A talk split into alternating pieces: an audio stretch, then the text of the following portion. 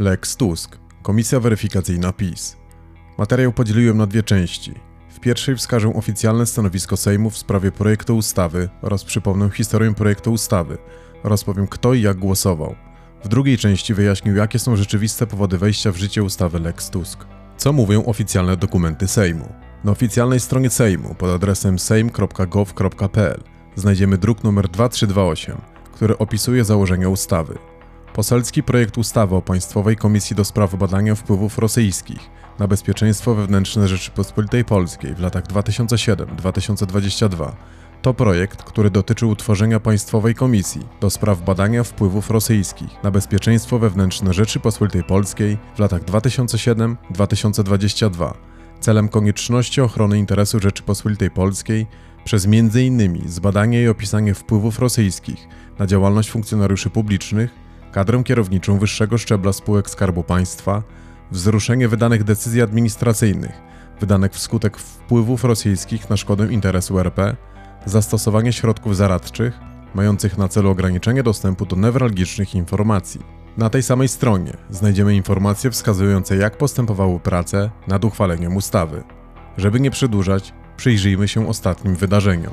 14 kwietnia 2023 roku w Sejmie odbyło się trzecie czytanie projektu ustawy, po czym przystąpiono do głosowania nr 26 podczas 74. posiedzenia Sejmu. Głosami posłów PiS, Kukiz 15, Koła Poselskiego Polskie Sprawy, posłów niezrzeszonych, to jest Łukasza Mejzy i Zbigniewa Eichlera, uchwalano projekt ustawy. Opozycja jednogłośnie opowiedziała się za odrzuceniem. Wyjątek stanowili posłowie Konfederacji, którzy wstrzymali się od głosu.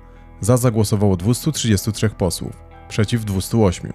9 wstrzymało się. 17 kwietnia projekt ustawy przekazano prezydentowi i marszałkowi Senatu.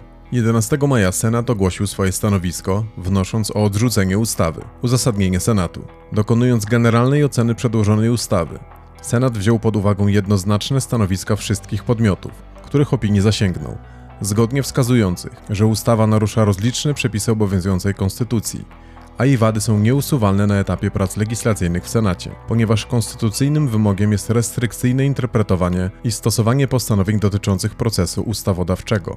Senat krytycznie ocenił samo założenie ustawy, że przez kilkanaście lat swoich ustawowych zadań należycie nie wypełniały ani polskie służby specjalne, to jest Agencja Bezpieczeństwa Wewnętrznego i Służba Kontrwywiadu Wojskowego, ani prokuratura. Nie przesądzając trafności tego założenia, Senat dostrzegł, że Sejm Rzeczypospolitej Polskiej zamiast podjąć radykalne działania naprawcze, ograniczył się do utworzenia nadzwyczajnej instytucji o charakterze inkwizycyjnym Państwowej Komisji do spraw badania wpływów rosyjskich na bezpieczeństwo wewnętrzne Rzeczypospolitej Polskiej w latach 2007-2022, nakierowanej na poszukiwanie wpływów rosyjskich i to tylko w przeszłości. Zdaniem Senatu jest to wystąpienie przeciwko woli suwerena. 26 maja 2023 roku Sejm odrzucił uchwałę Senatu głosami PiS, Kukiz 15, Koła Poselskiego Polskie Sprawy, Łukasza Mejzy i Zbigniewa Eichlera. Przeciw zagłosowała cała opozycja, tym razem również Konfederacja. Jedna posłanka PiS, pani Anna Maria Siarkowska, wstrzymała się od głosu. Za zagłosowało 234 posłów, przeciw 219, jedna posłanka wstrzymała się od głosu. Pięciu posłów było nieobecnych. 29 maja ustawą przekazano prezydentowi do podpisu, a ten ją podpisał. Czym rzeczywiście jest Lex Tusk? Lex Tusk to uchwalona przez Sejm 26 maja 2023 roku ustawa, której celem jest powołanie komisji weryfikacyjnej do badania wpływów rosyjskich na bezpieczeństwo wewnętrzne Rzeczypospolitej Polskiej w latach 2007-2022. Ustawa została podpisana przez prezydenta RP Andrzeja Dudę i skierowana do Trybunału Konstytucyjnego co oznacza, że nowe prawo wejdzie w życie, a komisja będzie mogła rozpocząć działalność. Sam Trybunał nie odniesie się do tej ustawy, bo jego prace są sparaliżowane na skutek konfliktu pomiędzy PiS a suwerenną Polską. Lex Tusk to ustawa, która została nazwana tak przez opozycję, wskazując na to, że prawdziwym celem ustawy jest ograniczenie wpływu Donalda Tuska, byłego premiera Polski i przywódcy opozycji. W opinii ekspertów i adwokatów z całej Polski, zrzeszonych w Naczelnej Radzie Adwokackiej, ustawa jest jaskrawym i oczywistym przykładem legislacyjnego bezprawia. Profesor Sławomir Patyra, konstytucjonalista, porównał Lex Tusk do ustaw norymberskich 1935 roku. Natomiast sędzia Trybunału Konstytucyjnego w stanie spoczynku, profesor Mirosław Wyżykowski, uznał ustawę za instrument do zaplanowanego niszczenia ludzi. Część prawników i ekspertów nazwała ustawę prawnym Frankensteinem.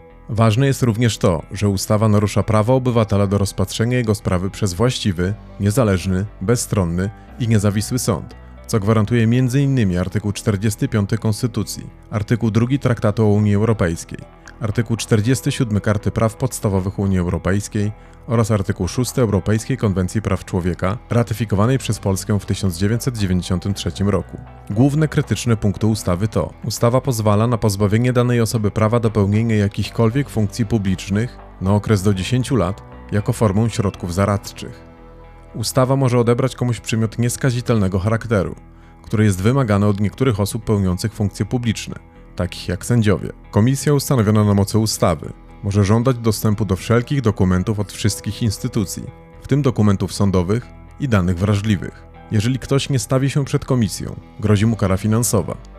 Dokumenty i ustalenia komisji będą niejawne, chociaż posiedzenie komisji i jej decyzje będą publiczne. Komisja może wezwać przed siebie każdą osobę. W skład komisji wejdzie 9 osób, głównie z większości rządzącej, a opozycja już zapowiedziała, że nie weźmie udziału w jej pracach. Komisja będzie mogła zwolnić ze złożenia tajemnicy państwowej zeznających przed nią świadków. Będzie jeden wyjątek. Księża będą mogli zasłonić się tajemnicą spowiedzi. Wszyscy członkowie komisji za swoje działanie w jej ramach nie poniosą żadnej odpowiedzialności. Będą całkowicie bezkarni.